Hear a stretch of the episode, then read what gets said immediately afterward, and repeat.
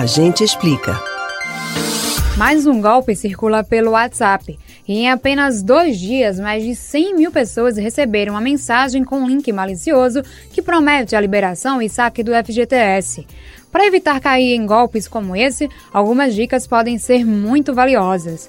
Nunca forneça dados pessoais a links enviados pelo WhatsApp e sempre verifique a informação no site oficial da empresa. O gerente de projetos digitais, Thiago Albuquerque, dá mais dicas de o que fazer para evitar cair nos golpes do WhatsApp.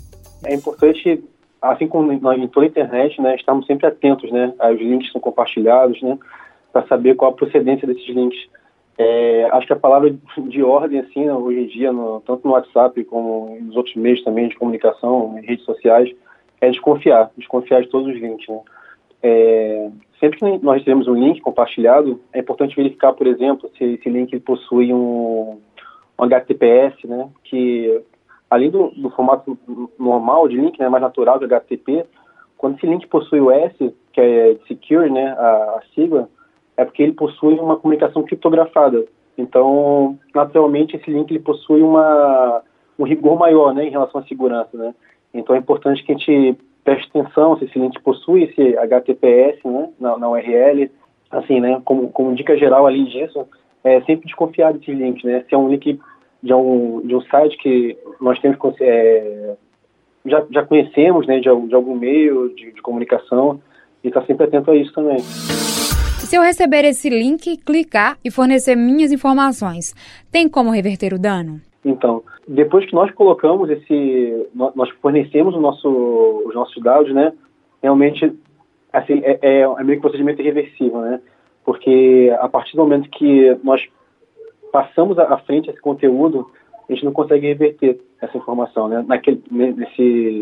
nesse processo, Então, é importante, sim, estarmos sempre atentos, com o tipo de conteúdo que nós estamos acessando e ter essa segurança, de apenas passar conteúdos pessoais, informações sensíveis para outras pessoas ou outros meios, que nós realmente confiemos, E antivírus no celular realmente funciona?